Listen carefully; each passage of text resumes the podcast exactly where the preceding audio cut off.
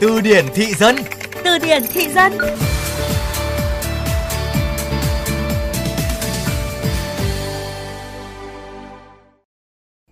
Tình hình cổ trứng thế nào rồi?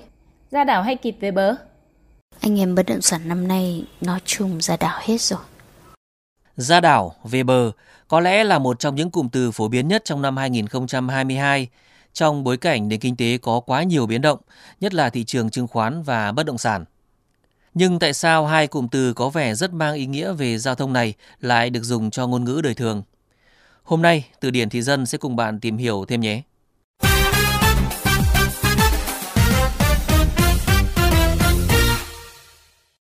Ra đảo về bờ là một hoạt động giao thông thường dùng trong đường thủy. Thời kỳ trước, việc ra đảo hết sức khó khăn. Rất nhiều trường hợp đi ra đảo là do bị lưu đày hay do hoàn cảnh cuộc sống nên đi ra đảo khai hoang, tìm phương hướng mới cho cuộc đời. Việc ra đảo đã khó, việc vào bờ lại càng khó hơn. Bởi vì ở ngoài đảo, điều kiện kinh tế không như trong đất liền, kiếm được tiền đủ để về bờ là điều rất vất vả. Không biết từ bao giờ, các cụm từ ra đảo về bờ được sử dụng trong cuộc sống đời thường mà lại không bao hàm ý nghĩa giao thông này. Nhưng có lẽ là bắt đầu từ khi cá độ lô đề trở nên phổ biến và trở thành tệ nạn, thì dân gian bắt đầu sử dụng các cụm từ này để chỉ tình trạng ra đảo của các con bạc. Trước đó, có câu đánh đề ra đê mà ở, nhưng ra đảo có lẽ là cấp độ còn cao hơn cả ra đê vì rất khó có đường về. Cho đến một ngày khi thị trường chứng khoán Việt Nam bắt đầu sôi động với những cơn sóng, cơn bão trồi lên, sụt xuống.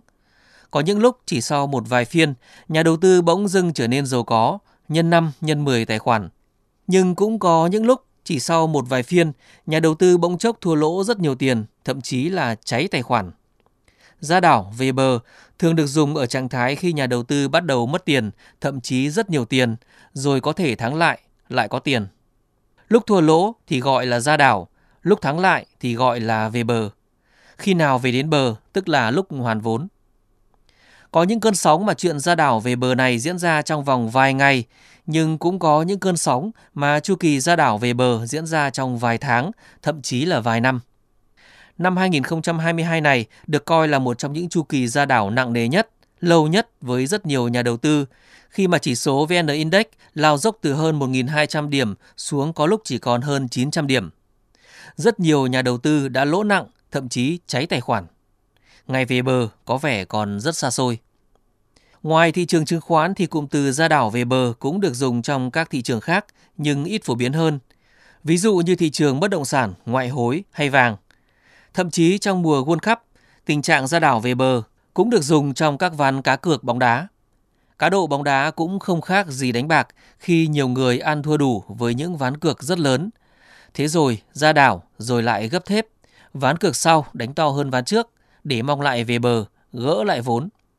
Thế nhưng cuộc đời chả như là mơ, đã dây vào cờ bạc, ngày ra đảo thì có, chứ ngày về bờ e là khó. Hãy cùng làm phong phú kho từ vựng tiếng Việt của bạn cùng chương trình Từ điển thị dân phát sóng trong khung giờ cao điểm sáng và trưa hàng ngày trên VOV Giao thông.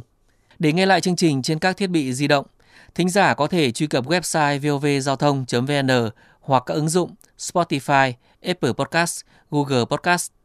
Tạm biệt và hẹn gặp lại.